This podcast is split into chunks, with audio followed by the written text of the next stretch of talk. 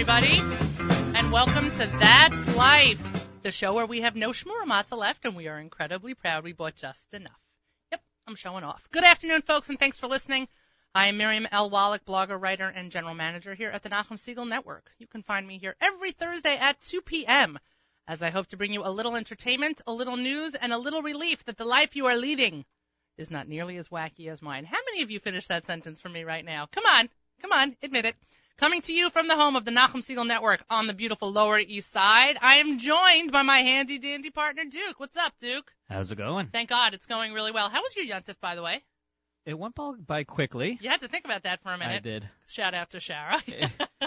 it's already over. Like it is. Uh, I know it's really over. I really remember you saying like, I can't wait till Pesach is over. You know, I like didn't say like that. like like no, not like Pesach Pesach, but like we were discussing something and you're like, Oh. you know, I can't wait for it to be April something. So like all this stuff is It's already the over past. and it's over. You know, yeah, it's like it went by very like quickly. six weeks or like seven weeks, just like that. I know. Crazy. It went, it's gone. It's flown by. You know who did me a really big solid favor and she does I don't even think she appreciates. I'm going to have to tell her when she gets back.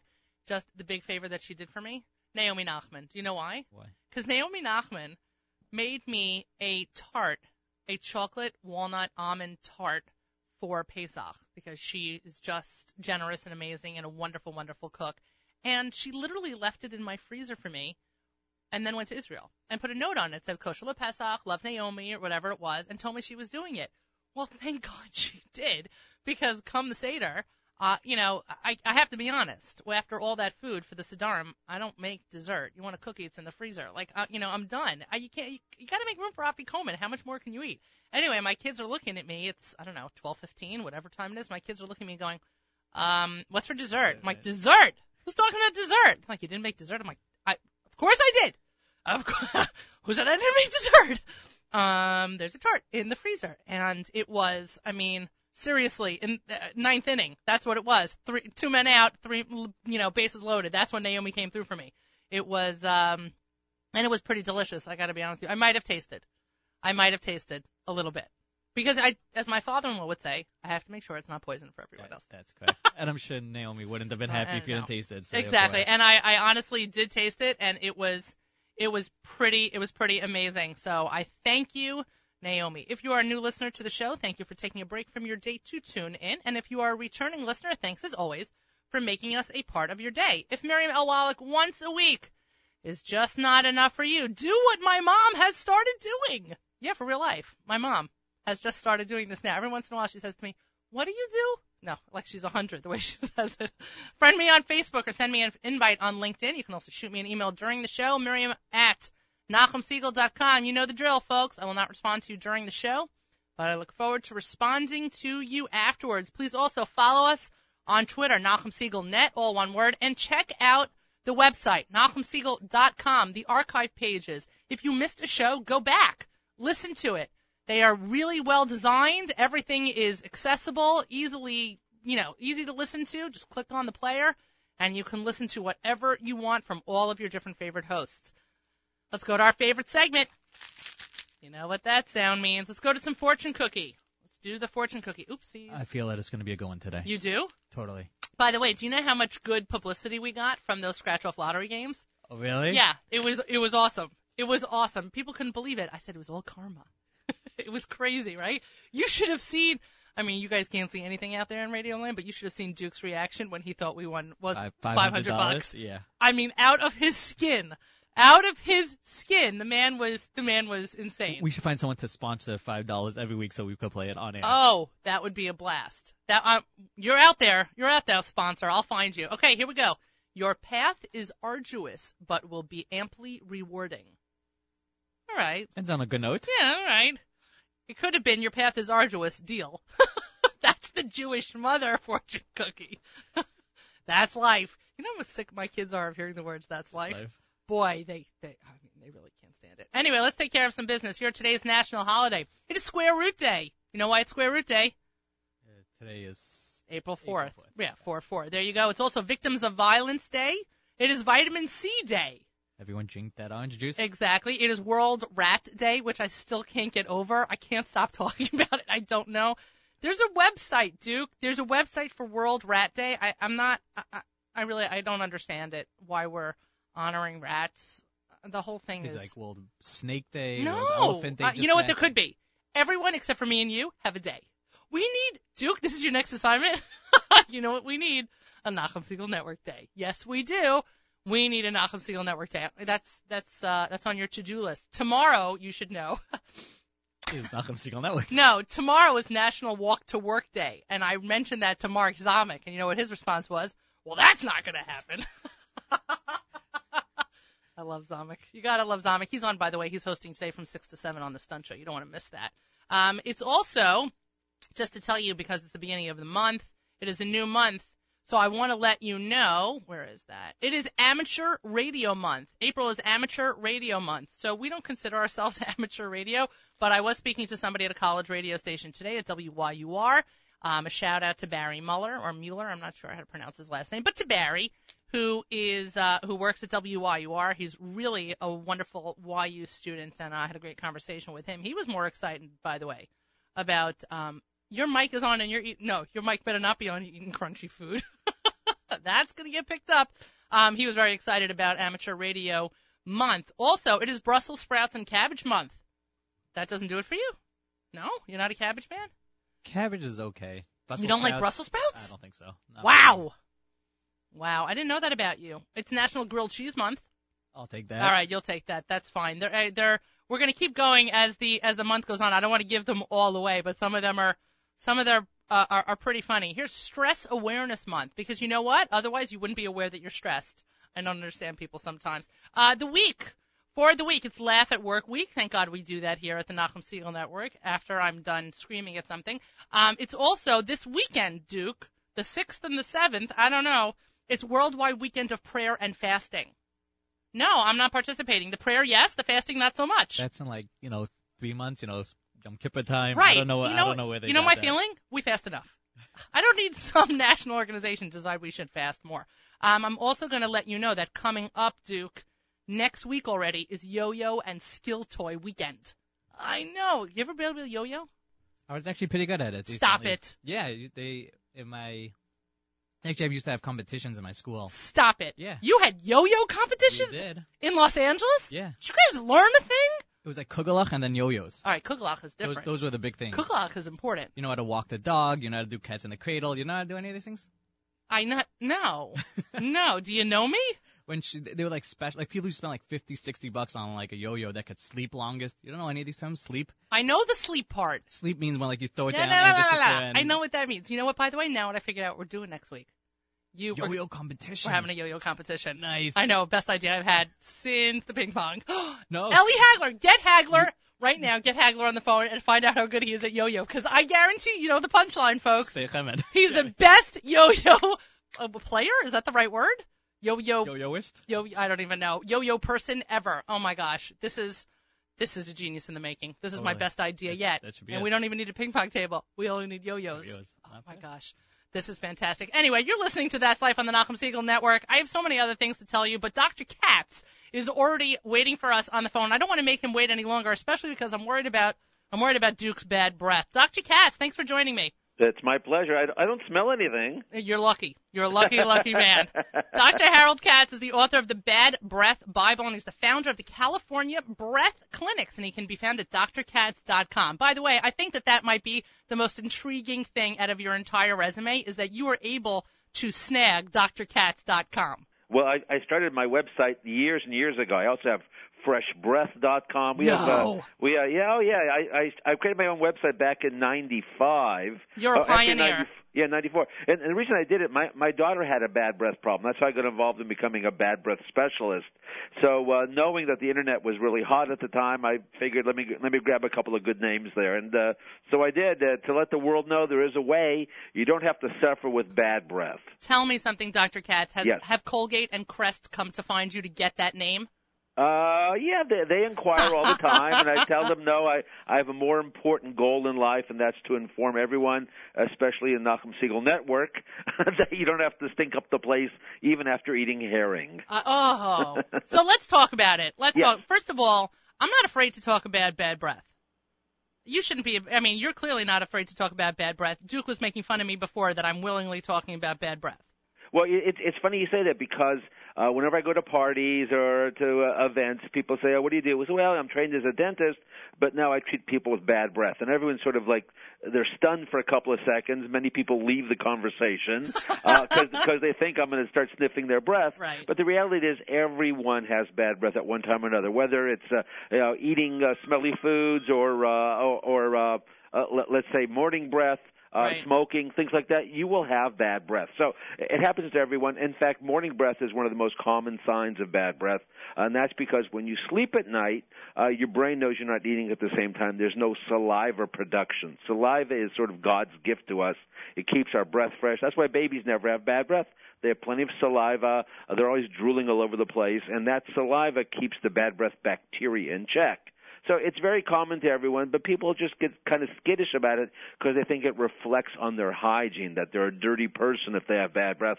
Some of the cleanest people I know have horrendous bad breath because they don't know the science behind bad breath. And that's why I'm here. Is there anyone who wakes up in the morning who doesn't have bad breath? Is there somebody like that out there? Yes, uh, 2% of the population never ever has bad breath.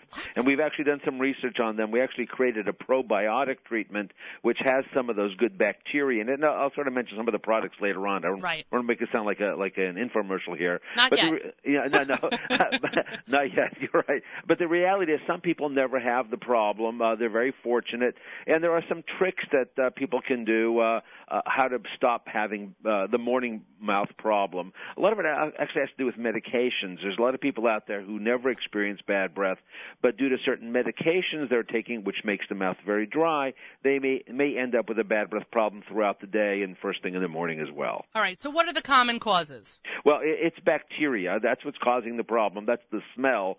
The smell producer are called anaerobic sulfur producing bacteria. And they produce chemicals. One is hydrogen sulfide, that's the rotten egg smell. Another chemical is called cadaverine, another is called putrescine, that's not my sister in law's name. Th- that, that's a real chemical. Uh, it's the smell of rotting flesh. So the chemical The process. smell of rotting flesh. Yes, yes, that that's what happened. When you leave a piece of meat out, let's say you're going away for a couple of weeks and you forgot that you left a piece of meat out on the kitchen counter, when you come back 2 weeks later, there's going to be a terrible smell. Dr. The Katz, reason- if you uh, if you go to a party, by the way, and you use the words "smell of rotting flesh," somebody, I'm telling you right now, no wonder they're leaving. exactly, right?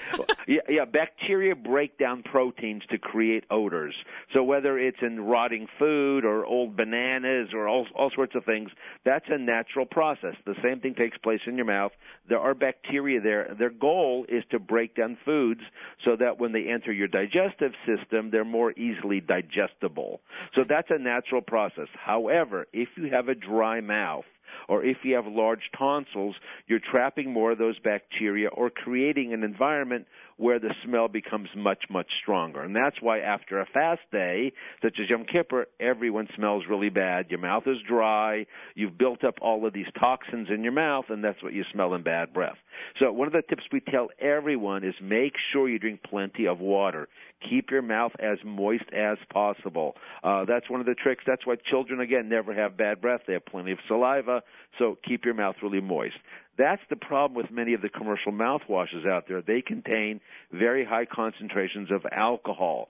The concept a hundred years ago was, well, if I use alcohol, the alcohol is going to kill bacteria. Not true. There's not enough alcohol there to kill any bacteria, but there's certainly enough to make your mouth really dry.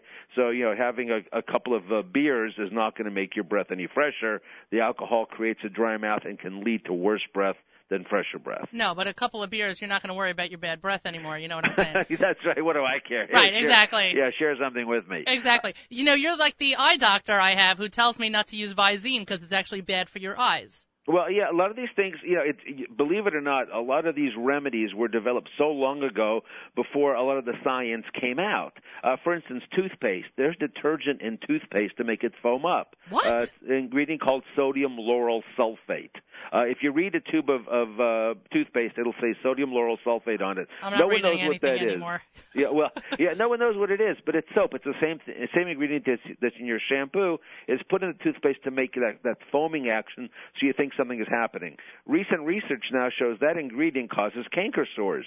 So if your listeners out there have this canker sore problem, they're probably giving it to yourself every day when you brush your teeth. So. That was one of the that was one of the articles that you've recently posted about preventing canker sores and obesity at the same time. Yes, yeah, yeah. We post a lot of articles. A lot of research goes on out there. Um, actually, the the discovery of the bad breath bacteria took place in Canada in the early 1990s, just before my daughter came up with her bad breath problem as a teenager. So I was very fortunate. The timing was just right to to learn about these bacteria. Besides being a dentist, I also have a degree in bacteriology, so I cheated a bit. So I knew about the bacteria. We created a formula which has an oxygen compound in it, and the oxygen attacks these anaerobic bacteria and keeps your breath fresh throughout the day. So it's a very simple concept. We're not trying to mask bad breath with you know very strong flavors uh, right. uh, or colors. We're actually trying to get rid of the bacteria and the odors that they produce. So it's, it's a very simple process. Dr. Harold Katz, bad breath expert and author of the Bad Breath Bible, joins us here on That's Life. Let me ask you a question, Dr. Katz. Sure.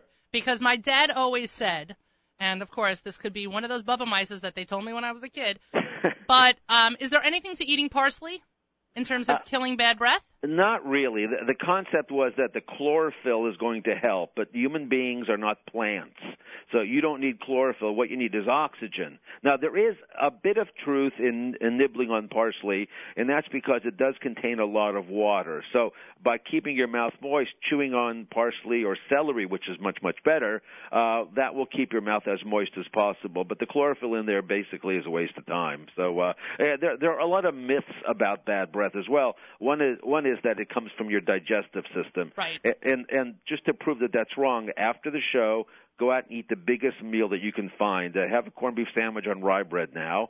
Uh, bend over and tie your shoes. That corned beef sandwich will not fall out of right. your mouth. I, I saw that you wrote that and I cracked up. You put Yeah. that you put that in the Bible. Yeah, yeah. um, um, I just want to let you listeners know that the Bad Breath Bible does come in Old and New Testament. We don't want to offend anyone.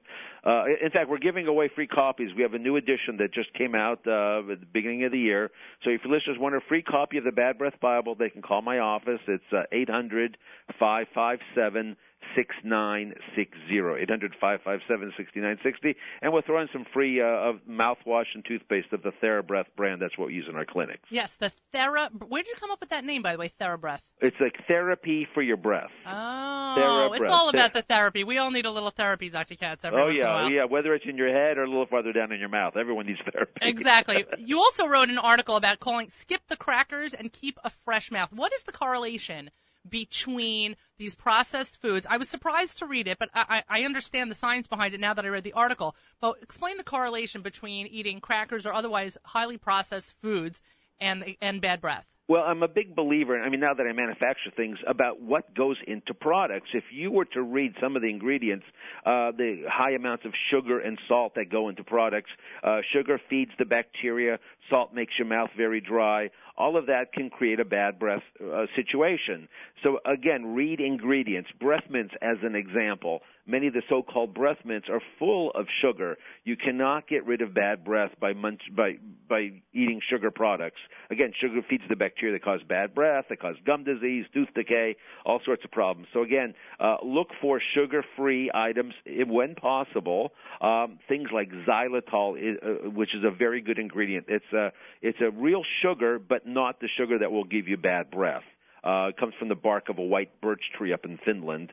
So if you, you happen to be in Finland one day, look for those birch trees and start uh, munching on them. But otherwise, you can use xylitol. I was about to say scrap, you know, put some in a Ziploc and put, bring it back to you in your pocket. exactly. How much of this, but how much of this is genetics? I know that a friend of mine says to me that everybody in her family has bad breath. Her parents did, her grandparents, like, there's always somebody generation to generation who's known for having bad breath. She has a child with bad breath. She has a niece with bad breath. Wow. Is there anything to this? Well, okay. You cannot inherit the bad breath bacteria, but what you can inherit is the shape of a tongue. Uh, there are different types of descriptions of tongue. Uh, there's something called a fissured tongue, not like Eddie Fisher. It's a fissured tongue, which means you have a deep groove down the middle of your tongue.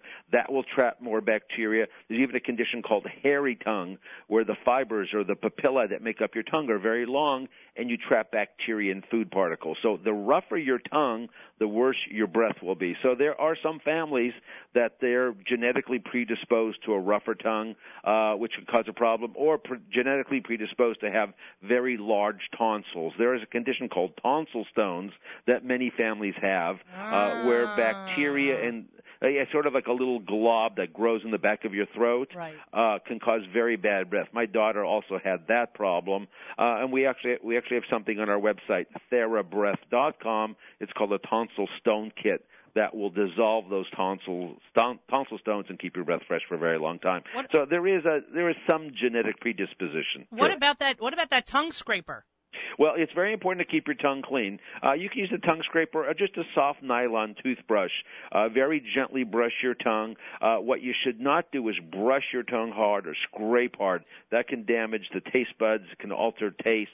Uh, so just, just be very gentle with your tongue. Uh, it does have a lot of sensations on it. You, you don't want to damage that. What about you also wrote about the correlation, which I, I again, I, it makes sense once you explain it, but I guess I never put it together because I don't study hal. Is there, by the way, is there a difference between halitosis and bad breath, or halitosis the official diagnosis? Well, halitosis is more of a chronic problem. It involves dry mouth and gum problems. It's more bacterial in nature as opposed to just food odors, which can be a sort of a simple bad breath situation. I got it. I got it. So, oh, I to- oh, the, you talked about the correlation between bad breath and diabetes. Yes, diabetics have several conditions going on at the same time. Two of them uh, are related to bad breath. One is dry mouth. Uh, diabetics are prone to have a dry mouth. The more dry your mouth, the worse your breath is going to get. And they also have very fragile oral tissue. And because bad breath is caused by bacteria looking for proteins, if you have gum disease, which which goes hand in hand with people that have uh, that have diabetes, uh, there's more tissue there for the bacteria to create odors. Uh, so if you have bleeding gums and things of that nature. Uh, even if you're not diabetic, you'll have bad breath. But if you are diabetic, uh, all of those can create very strong bad breath situations. I, I- I think that one of the questions I have to ask you, Dr. Katz, that's been pressing on my mind ever since we, uh, uh, you know, ever since you agreed to come on the air with me is, what can I do after I eat garlic? Uh, I just got an email like that just before I went on the air. That's Really? the funniest thing. Okay. That's yeah. got, there's got to be something. Don't tell me to cut garlic out of my diet. No, no. No, uh, I love garlic. The garlic has has a, an interesting factor besides uh, you know having the bad breath odor in it already. Because the odorous molecule is so tiny, it enters through the lungs and you exhale it up to 24 hours later. Uh, it can even get into your digestive system, and pass through the bloodstream, and give you uh, sweaty garlic odor uh, after that. Now, we actually did a, a, a survey here, uh, actually a study, clinical study. We had, uh, I think it was about 36 people came in, and we had them use the TheraBreath mouthwash right before they ate garlic. And what happens is the uh, oxygen compounds latch onto the sulfur compounds and create a non-odorous compound called the sulfate. Don't worry, there's no final exam on this. I was about to say, do you have?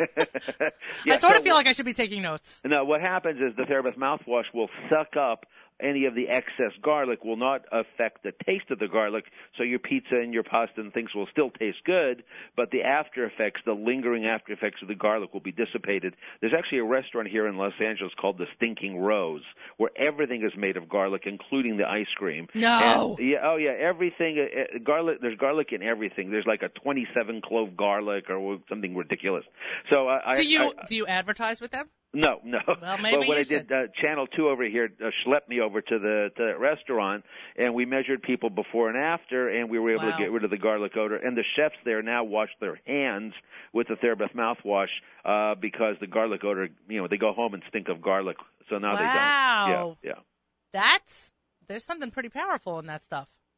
Uh, yeah, well, it's a, it's a, uh, it's, there's 18 patents on, on the oxygen compound, uh, but it's, it's a very simple way to get rid of all types of odors, uh, without, uh, very strong taste or burning sensation, which a lot of people don't like in their mouthwash anymore. They're, yeah, they're tired of burning the insides of the Right. mouth. No one needs a nuclear explosion in there anymore. Can I drink a lot of water before I have a slice of pizza with garlic on it, and that's going to make a difference? that will definitely help. Uh, yeah, drinking water will definitely help. Uh, j- again, keeping your mouth as moist as possible. Uh, it, it's a very simple process. The bacteria love it when your mouth is dry. That's why smokers have bad breath. Uh, that's why people drink a lot of alcohol have bad breath. People who take antihistamines, antidepressants, high blood pressure medicine, all of those medications will lead to bad breath. So in the Bad Breath Bible, there's actually several pages which list medications which can lead to bad breath. Some surprising medicines as well. So very important to uh, keep your mouth really moist. Surprising medicines like what? Uh, well, uh, even Advil can lead to dry mouth and Really? bad breath. Yeah, yeah, it's on the list. Uh, a lot of the um, uh, I mentioned all the high blood pressure medications, uh, and what's surprising to me is how many people are taking high blood pressure medicine. You Oh. can't. Uh, it's crazy. I mean, it looks like everyone in America has high blood pressure. Well, according to recent articles, everybody's being diagnosed with ADHD. So I guess you either have high blood Well, pressure and getting those meds, or you're getting ADHD. Well, yeah, yeah. uh, Ritalin as well. Ritalin is on the list too. So really? Yeah, it's on that list. So uh, I didn't create the list. That list is taken from pharmaceutical information that we Wow. gleaned from the internet. So uh, it's all there. Dry mouth is a side effect of 75% of prescription medication. Wow. So if you're taking something, you're bound to have dry mouth. And again, these people have excellent oral hygiene. They brush, they floss. So but the again, whole the dry mouth, yeah, so the whole breath. country stinks. That's basically the bottom line. The whole well, uh, country not not stinks. just not just this country. Back in November, I was invited uh, to to lecture dental schools in Cambodia, uh, Indonesia, Malaysia, and they stink too. So That's- yeah, don't feel so bad. You're not the only one. I well, I'm happy that I'm not the only one who stinks. It's nice too. There's there's company with And you- misery, misery and company. Something and you like can't believe what they eat there. Oh my that. Oh, those god. Thai chilies! I can't believe that they have taste buds at all. Well, yeah, yeah, they're they're they're exploding everything. There's a cou- there's a couple of great kosher restaurants in Bangkok, by the way, and they make Thai food. They have real Thais making the food. Oh my, it can burn the insides of your mouth. But uh, it's not made for a good Ashkenazi man like you, Dr. Katz. Not, I gotta tell no, you. not for me. Not for me. There's a good friend of mine whose father is uh, Taimani, and he makes me makes me schug all the time. And I'll tell you, yeah, my father would say it could put hair on your chest, which is not what I'm looking for.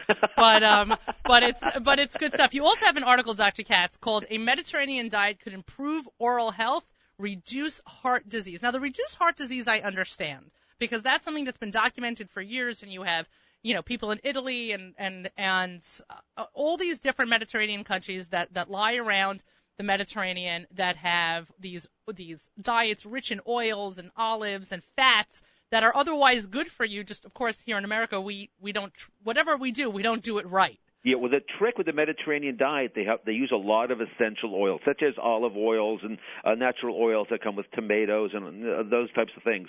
Essential oils are antibacterial in nature, and we use a lot of essential oils in our products as well. Uh, what they do is they basically uh, prohibit the bacteria from processing proteins. So uh, it's the protein that's causing the problem. That's why many people, such as the that new Duchess in England, whatever her name is, the cute, that cute five foot ten whatever her name, Kate? Uh, Kate, yeah, Kate. Kate. She she went on one of these weird diets to lose weight before the wedding, and that diet was essentially all proteins. If she would have done a Mediterranean diet, she would still look pretty good, uh, but she would not have bad breath. Not saying she has bad breath, Wow. but people on the Dukan diet and the Atkins type diet, when you overload They all uh, stink. with proteins, they all stink. they all stink. Oh, what, the- what about these juicing diets? You know, juicing is a real craze right now. Actually, there's a store that opened up on Central Avenue in Cedarhurst that they, I I mean, they're packed. They are packed. and all they do is all they do is drink juice all day. it's they it juices that they make fresh juices in different compounds and different uh you know combinations, whether it's Mhm. let's say kale and kelp and, and red apple and pomegranate, whatever it is, and and they use it as a detox for like a three day. You come on, you in LA, you got to know about a three day detox, Dr. Katz. Uh, we we're on a 365 day detox here. Everyone's detoxing. at, at some point or another, everyone in LA is in a state of detox. Um, yeah, yeah, that's pro- it's probably it's probably a good diet. It's probably good for your breath because it's liquid. So it probably does have some benefit. Uh, just make sure there's a ladies' room nearby. That's all I would Right. suggest. We're speaking with Dr. Katz. He is the author of the Bad Breath Bible, and we can you can also find him by the way on drkatz.com, which I still can't get over that you have that website. I mean, there's nothing like if I went to miriamwallach.com, somebody's going to do this right now. It's fine. Duke is going to do this right now. You're gonna He's- grab your name. He's going to see if it exists. I mean, there's nothing out there anymore. The fact that you got something like drkatz.com, I'm finding compl- it's there, it's available. Miriam, what? All right, we're not doing this now. Um, oh, too late. Grabbed it. I was not, not going to buy it from Dr. Katz.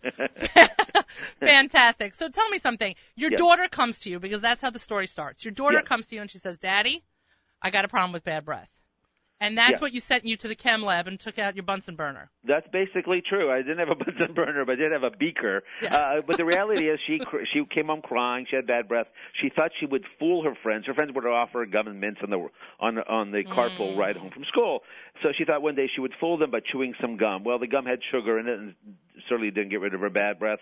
Uh, I got a hold of a machine called a Halimeter. It's a, a clinical instrument that measures the concentration of sulfur in your breath. Uh, we used it and we found out that the very strong tasting mouthwashes, the ones that burn the inside of your mouth, uh, actually made our breath worse instead of better because of the drying effect. Right. And that's why we started uh, sort of experimenting with oxygen type compounds uh, to get rid of the bad breath. And uh, that's how we actually created the, the first TheraBreath formulas, the mouthwash, and then a toothpaste. And now we have uh, something called mouth wetting lozenges, uh, which will stimulate saliva. So because of her, uh, you know, um, I became the bad breath guy. I left my practice in Beverly Hills. No more celebrities trying to whiten their teeth so they look like they have chiclets in their mouth. Uh, so uh, I, I go all over the world talking about bad breath. I'm going to England in a couple of weeks, and they That's certainly great. need help in England uh, with their breath.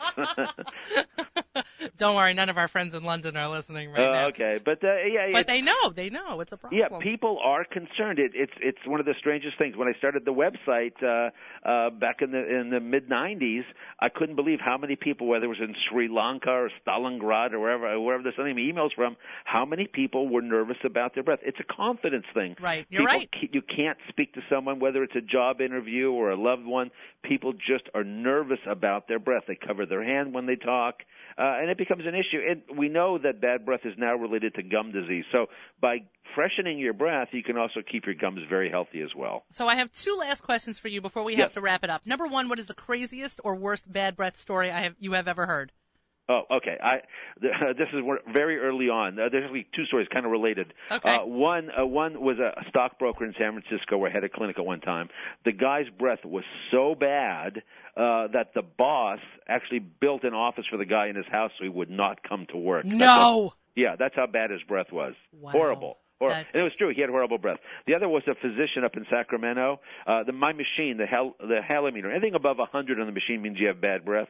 This guy was 1800. it, it was so bad when he walked into the dental office, everyone turned around. Turns out the guy was a physician, smoked two packs of cigarettes a day, drank two bottles of wine a day, and couldn't figure out why his patients never came back. Oh, so his nurses sent him to the clinic to, to get tested. Horrendous. But we were for both of these people, we were able to get them down to very normal levels uh, of breath uh, just by using the TheraBreath mouthwash and toothpaste. Uh, Again, they were overdoing it with the alcohol-based stuff and you know nibbling on mints all day. That's not going to do it. Wow. I am the office in the house thing is really just Oh yeah, the, that's yeah, a the- dinger. Oh, the guy was crying. The guy was crying to me. He said, "You know, I was like a pariah in the office. Nobody wanted to talk to me." Aye, Yeah, aye, that's terrible. hard. You're right. It is. It's a total confidence issue. Yes. So then here's the second question. yes. In a pinch, what can you do? Oh, in a pinch, sip some water. Whether you're uh, eating something smelly, sip a little water. Uh, look for maybe some celery if you're at a party, something like that. That that just to keep your mouth as moist as possible, and then you want to keep your tongue as clean as possible. Even if you have no mouthwash and no toothpaste, uh, take a soft nylon toothbrush and just gently rub it on your tongue. Try to keep that as clean as possible. Well, Dr. Harold Katz, the author of the Bad Breath Bible, founder of the California Breath Clinics, 1-800-97-FRESH, or Yeah. drkatz.com.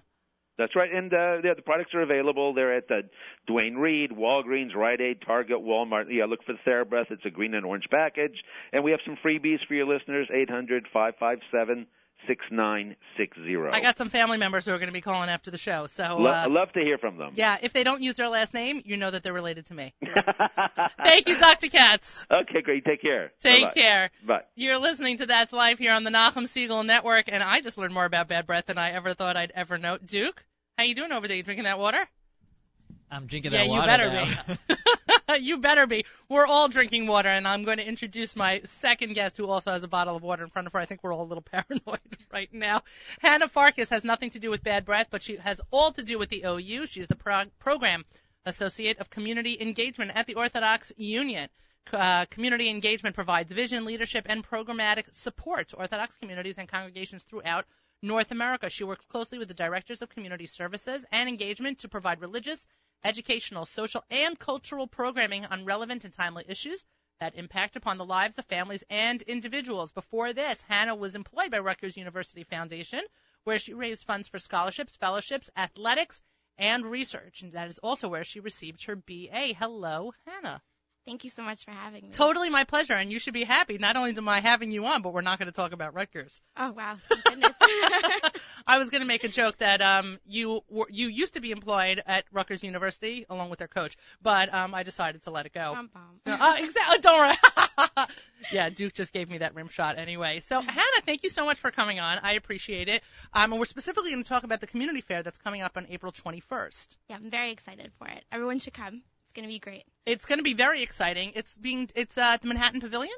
Yeah, Metropolitan. Sorry, the Met- Metropolitan Pavilion on the 21st. What's the address, by the way? uh, 110 West 19th Street. West 110 West 19th Street. Yeah, it's a fantastic uh, it's a fantastic locale, and there's a lot to talk about. Let's spe- specifically, specifically, who are you trying to attract, and which communities can people expect to see there? Um, well, it's actually a really interesting question because every community is looking to attract a different type of person, whether it's um, retirees or young families, young couples or singles. It's it's really geared towards anyone that's interested in moving out of the the New York metropolitan area. So it gives it gives a wide range of people, um, and we have a wide range of communities coming. For example, Uh, Jacksonville, Florida is coming. Uh, Seattle, Washington. I love Seattle, by the way. I've been there a number of times because one of my best friends lives there, and it's a fantastic community. Yeah, I'm excited that this is their first year that they're coming. Oh, really? Yeah. That's great. And who else? I didn't mean to interrupt. Sorry Uh, there's 41. I'm Wow. definitely not going to name all of them, but there. 41 different communities. Yeah. That's fantastic. Yeah, you know what? People, there's, I don't want to say there's no need to live in New York because I'm a hardcore New Yorker, but there's a lot to be offered in out in outside communities, and we don't want to call them out of town because that does make it sound like New York is the center of the universe. Yeah, that's why we actually we changed the name of the fair from Emerging Jewish Communities Fair to just the Jewish Communities Fair Did because people- it gives a, ne- a little bit of a negative connotation to it. so. Right, as if they're not established beforehand. They're only right. They're up and coming. These are blooming Jewish communities that are looking to grow and um, expand what they have. So They're s- also, I would imagine, they are a lower stress level community. And I'm not saying that one to be would funny. hope, right? No, I'm not. I mean, I'm not even saying that to be funny. But if you look at, um, let's go to Seattle for a second. Um, you know, you look at the the hustle and bustle of New York, and the life in Seattle. Where when I got off the plane and I was about to get in my rental car, and my friend says to me, "Remember, no honking." and I and I said to her, "Okay, okay, okay, no honking," and that's that's true. So for people who are looking for a lifestyle that is anti New York, and I don't mean that in a negative way, but they just want to slow down. Right. This is a fair for you. Right, exactly. This is um, we're we're hoping that these communities will give people that are are looking to move out of here um, a higher quality of life and uh, lower cost of living. So Why do you think people are looking to move out of here?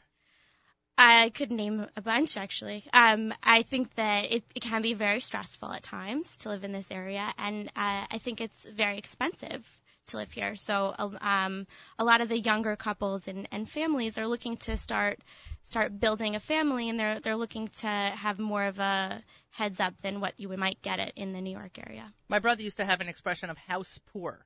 You don't want to be in a situation where you have bought you have bought a house and taken out a mortgage that depletes you so that you can't pay for anything in the house and you can't live a life. You don't want to Exactly. be caused poor by your house. And so people are looking outside of the community, which I think is, you know, where a cost of living is less and the dollar stretches further. It makes a tremendous amount of sense.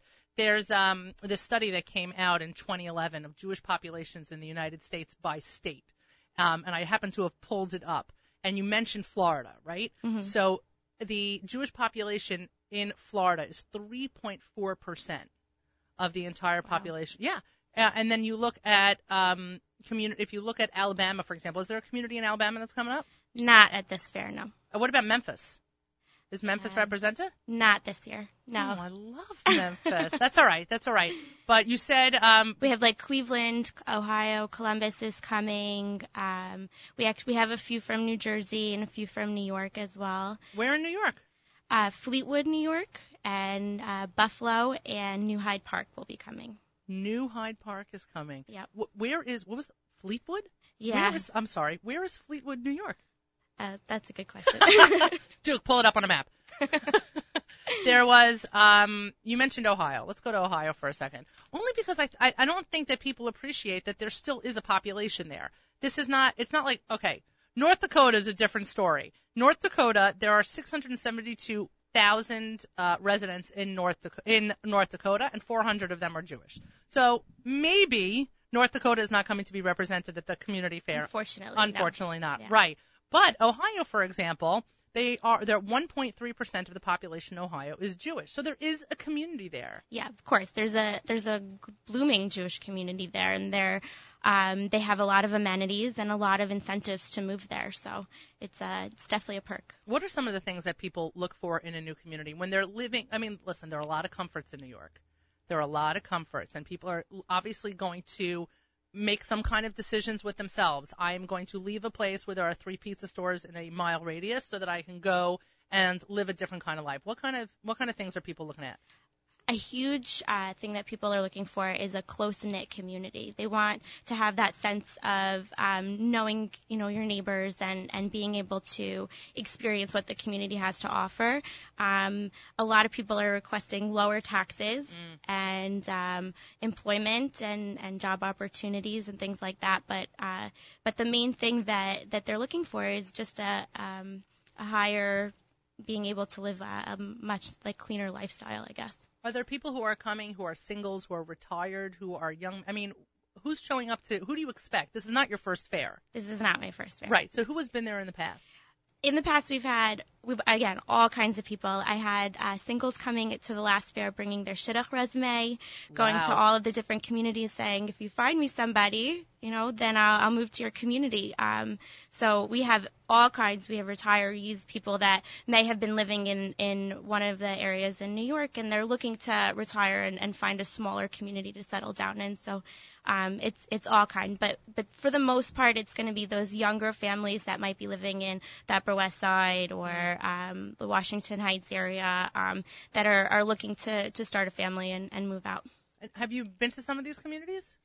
I did actually. Where'd you go? Um, I went to Springfield, New Jersey Okay, for Shabbos. It was amazing. We had a great time. that's pretty south. Where is it? Um, It's- it's, like a, I guess about a half hour out of the New York area, so Okay. it's it's an easy commute. Um, I, I I brought my husband, it was fantastic, and uh, unfortunately, I mean, we're not looking to move anytime soon, but a lot of the communities are trying to convince us to move. it's like their goal in life. It's to nice call to be me every day. wanted. Yeah, it's fantastic. I'm not complaining. What kind of? Let's say, for example, Springfield. What is Springfield? What What are they offering you?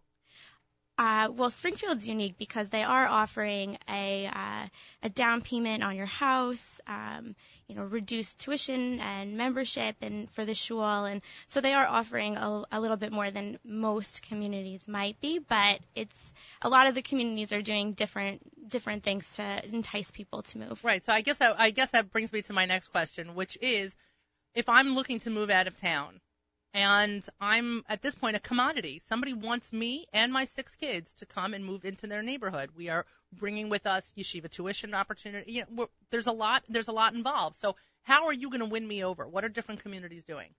We emphasize jobs. Okay. That's a huge component of uh, of coming to the fair. No one that I know is just going to pick up and move to another community without having some financial support of some kind. So um, we do really stress the job opportunities, but day schools and having the the Jewish experience, so mikvah, eruv. Um, being able to obtain kosher food, those are some serious things that, that we do require in the application process for the fair. What do you mean? In, uh, you mean everyone has to apply first, or when you get there? How does that work? Oh, um, for every community has to apply to become Oh, okay. a part of the fair. Okay. So um, it's a, a long process Uh-huh. uh, because we re- we really do want them to make the, the effort to uh, to showcase themselves. It's a lot of work to to put together Right. marketing and, and things like that to entice people. Isn't so that crazy? I mean, everything is about marketing. Everything is about selling yourself. And now you have communities that literally have to sell themselves in order to grow. Yeah. Because people have moved out. People have moved out for whatever reason. If they, you know, when I look at our friends in the five towns, most of those people have moved back. My husband grew up there, we moved back. Friends of ours grew up there, they moved back. But what is it about, you know, in let's say Memphis, We have friends who live in the five towns who used to live in, who grew up in Memphis. They didn't move back. How is it that certain communities are able, in your opinion, I mean, this is, you and I are not sociological expert, experts here, but how, how is it possible that certain communities are able to retain their, the, their children, so to speak, that they as adults want to gravitate home, quote unquote, and certain communities need to put themselves out there as a, as a product and attend a fair because otherwise they're not growing. Right. I think for um, younger younger individuals and, and, and families, New York the New York area is a draw. There's a lot of people that you can meet at a, a very short period of time, so it's great for you know meeting your significant other. And, and a lot of people do come to school here. There's a lot of schools Right. in the area, um, so once you become settled, it's it's a little bit more difficult to just move back home or, or relocate somewhere else. So to me, that seems to be the biggest factor is the further away, the less likely people are to move back. And these are all communities in North America that are going to be there on the Yeah. 21st. This is not like, you know, Bayit Vegan is not coming to set up a, a table at the at the community fair. No, not this year. have they have you had Israeli communities before? no, we we did have um, OU Israel came to to showcase one year um, about making Aliyah, but we haven't had that since. You haven't had that since. Yeah. That's really that's that's interesting. I wonder if that's a whole different fair for another time. I guess I, it must have to be. It's probably a lot more difficult to Right. pick up and move there. right. What Well, yes, well, Fleetwood was, was right? well, it was Fleetwood. Fleetwood. Yeah, Yeah. it's only about 20 minutes away. Really? It's um in Westchester County and by Mount Vernon. Sure, because I grew up in New Rochelle. So right there. Wow. 14.3 miles away from Grand Central Terminal. So That's it's nothing. Close. It's an 30 minutes. incentive to move. You can Yeah. keep your job here. You can keep your job here, but you also are living in Westchester. Is Dallas, Texas coming this year? Yes, they are. Dallas and I wanna, I want to move to Texas. Really? Yeah. Duke, now you perk up. I thought you were moving to Connecticut. Ma- Well, it's, is, is anyone from Connecticut? Like Stamford, Waterbury come? Stamford, Connecticut's coming. Yeah. Waterbury? Waterbury. What is with? I'm telling you, uh, where it's the yeshiva in It's Waterbury. Yesh- that's what started it, and now there's a kollel. You know about this, right? I do not. And then they Waterbury, started a whole new one called Blue Ridge. That's where my brother's moving to. You get a really good house for cheap, and there's like the the the it's like tuition is like literally like half price to here. It's lot very of- interesting what communities have been doing. Hannah Farkas from the OU joins us as we're discussing the community fair April 21st in Manhattan. And a number of years ago, I mean, a number of years ago before we bought a house, the um, Young Israel of Oceanside had set up a down payment kind of system where if you they were looking to help out families um, who, to entice them to move into their community because Oceanside, when I was growing up, was a huge Jewish community. And then somehow or another, people moved out and they were not moving in, and there were always theories, always theories surrounding Oceanside. But I, I guess you're right. There is a migration thing, and then people don't want to necessarily go back, and for whatever reason. But how many how many communities that you've been in touch with have been successful with that down payment program? Um, the down payment, I don't know specifically. I do know that from the last fair, we had about 21 couples move out of the New York area to the communities that we're showcasing. Wow. So it's uh, it's and every year it is growing. Um, the more that we uh, promote and publicize the fact that there are these Jewish communities that are out there, the more um, likely people are to move. I think that's also probably a big misnomer is that people don't think that these communities offer anything. Yeah. That they're little. And I use the word, you know, semi-facetiously, but that they're little Jewish communities. And Memphis is not a little Jewish community. Cleveland is not a little Jewish Yeah. community. And um and so you know opportunities like this for people really to showcase themselves is is very very important. Who's a new addition this year? Oh, there's a lot. Uh, Buffalo's, this is their first year. Um, Boynton Beach is coming. Really? Yeah, this is also their first year. Boynton Beach is coming. Yeah. Not enough uh not enough Jews in, in Boynton Beach? There, you know what? Oh, cuz um cuz they opened up a new shul, right? It's the new shul that's coming, Ah, the sure. Yeah. new shul that's coming. That's Yeah. very interesting. That's very interesting. No, and that's also very close to Boca. I mean, and there are plenty of young community. There are plenty. I mean, we've been there a bunch of times. There are plenty of young families who are in Boynton who are who love every minute of it. Yeah.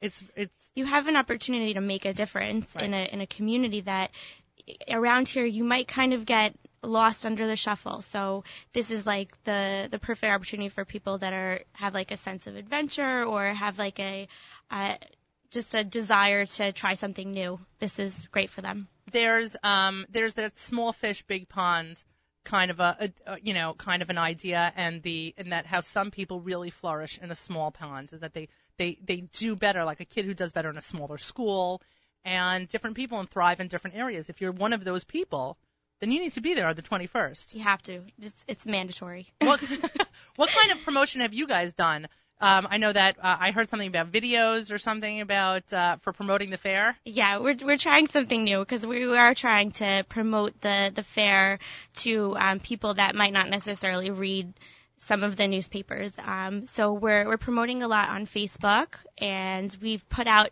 four YouTube videos Okay. as a um, you know incentive to move out of the city. It's it's not we're not trying to bash living in the city, obviously, but it's for for people that are looking to to move out. So we did um, we did a, a video about kids trying to play hide and seek in a small apartment versus in a large outdoor backyard. So they're they're just cute little plays on on what you can get to move out of here.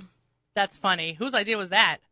It was a little bit of everybody's, but we we all pulled together and uh, and they they're great. You have to check them out on YouTube. I, I definitely will look for them on YouTube. There's um there's also a question. Oh, by the way, just the details of of the event. It's at the pavilion. Correct. And the hours. 12 to 6 um, on Sunday, April 21st. It's free to come in. Uh, we want everyone to pre-register. You get a tote bag when you pre-register and the chance to win an iPad. So you can register online at uh, oucommunity.org. That's that's fantastic. You know, I've, I've seen a lot of publicity about. I'm, I'm not saying that just to be funny. I've seen a lot of publicity about it, and I think I, I wish that I, uh, for some reason or other, I, I I don't have it in front of me. Is that there was one community um, in specific that I was so excited to see being showcased there. It's not coming to me right now, only because to me the different the different places that were being offered that are coming to show themselves show a such a diversity and so so many different opportunities for people who are looking to move out. And I also think that people don't understand that this is a this is a real real solution to families who are struggling to make it. And um and it's it's it's a necessity. People are really struggling today. People who don't have jobs, people who whose homes are falling apart, people who have not survived who have not recovered from Sandy.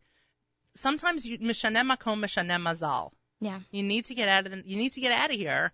This is your opportunity to learn about it. Yeah, this is uh, this is definitely that um, that type of thing. We're really looking to help as many people as we can um, increase their you know their level of uh, living experience.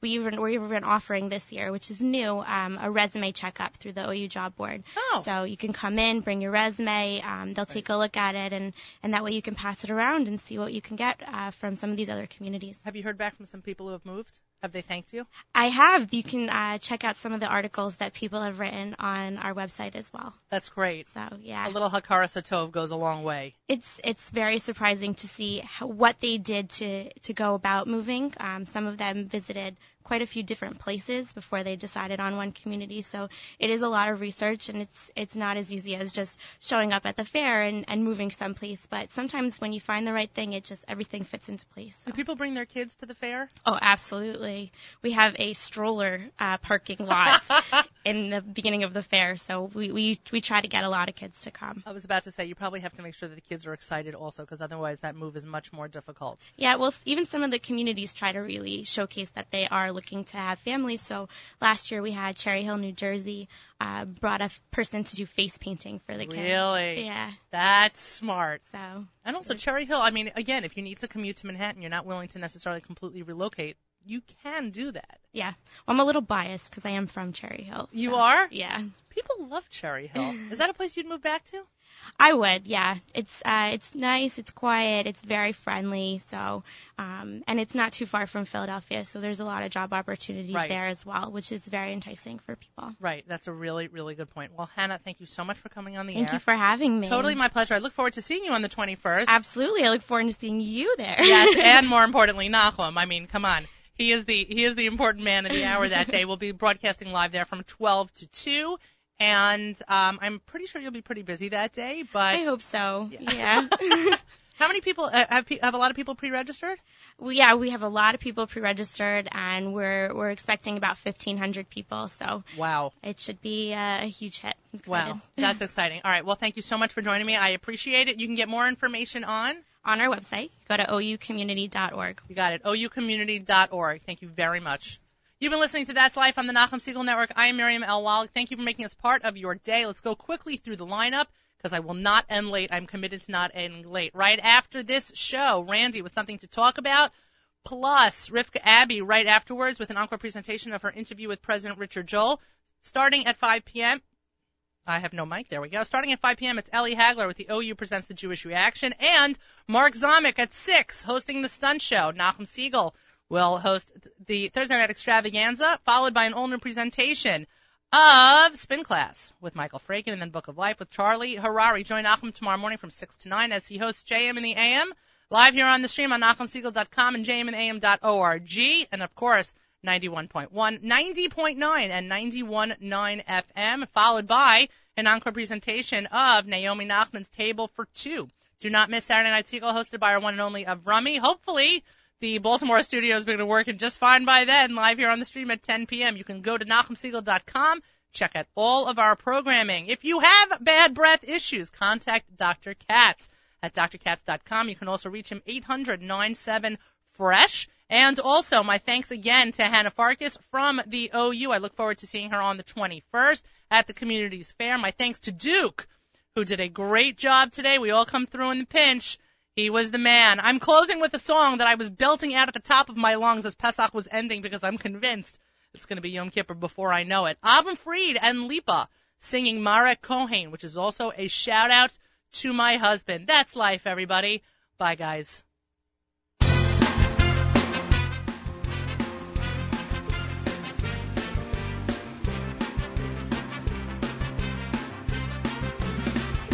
Miss my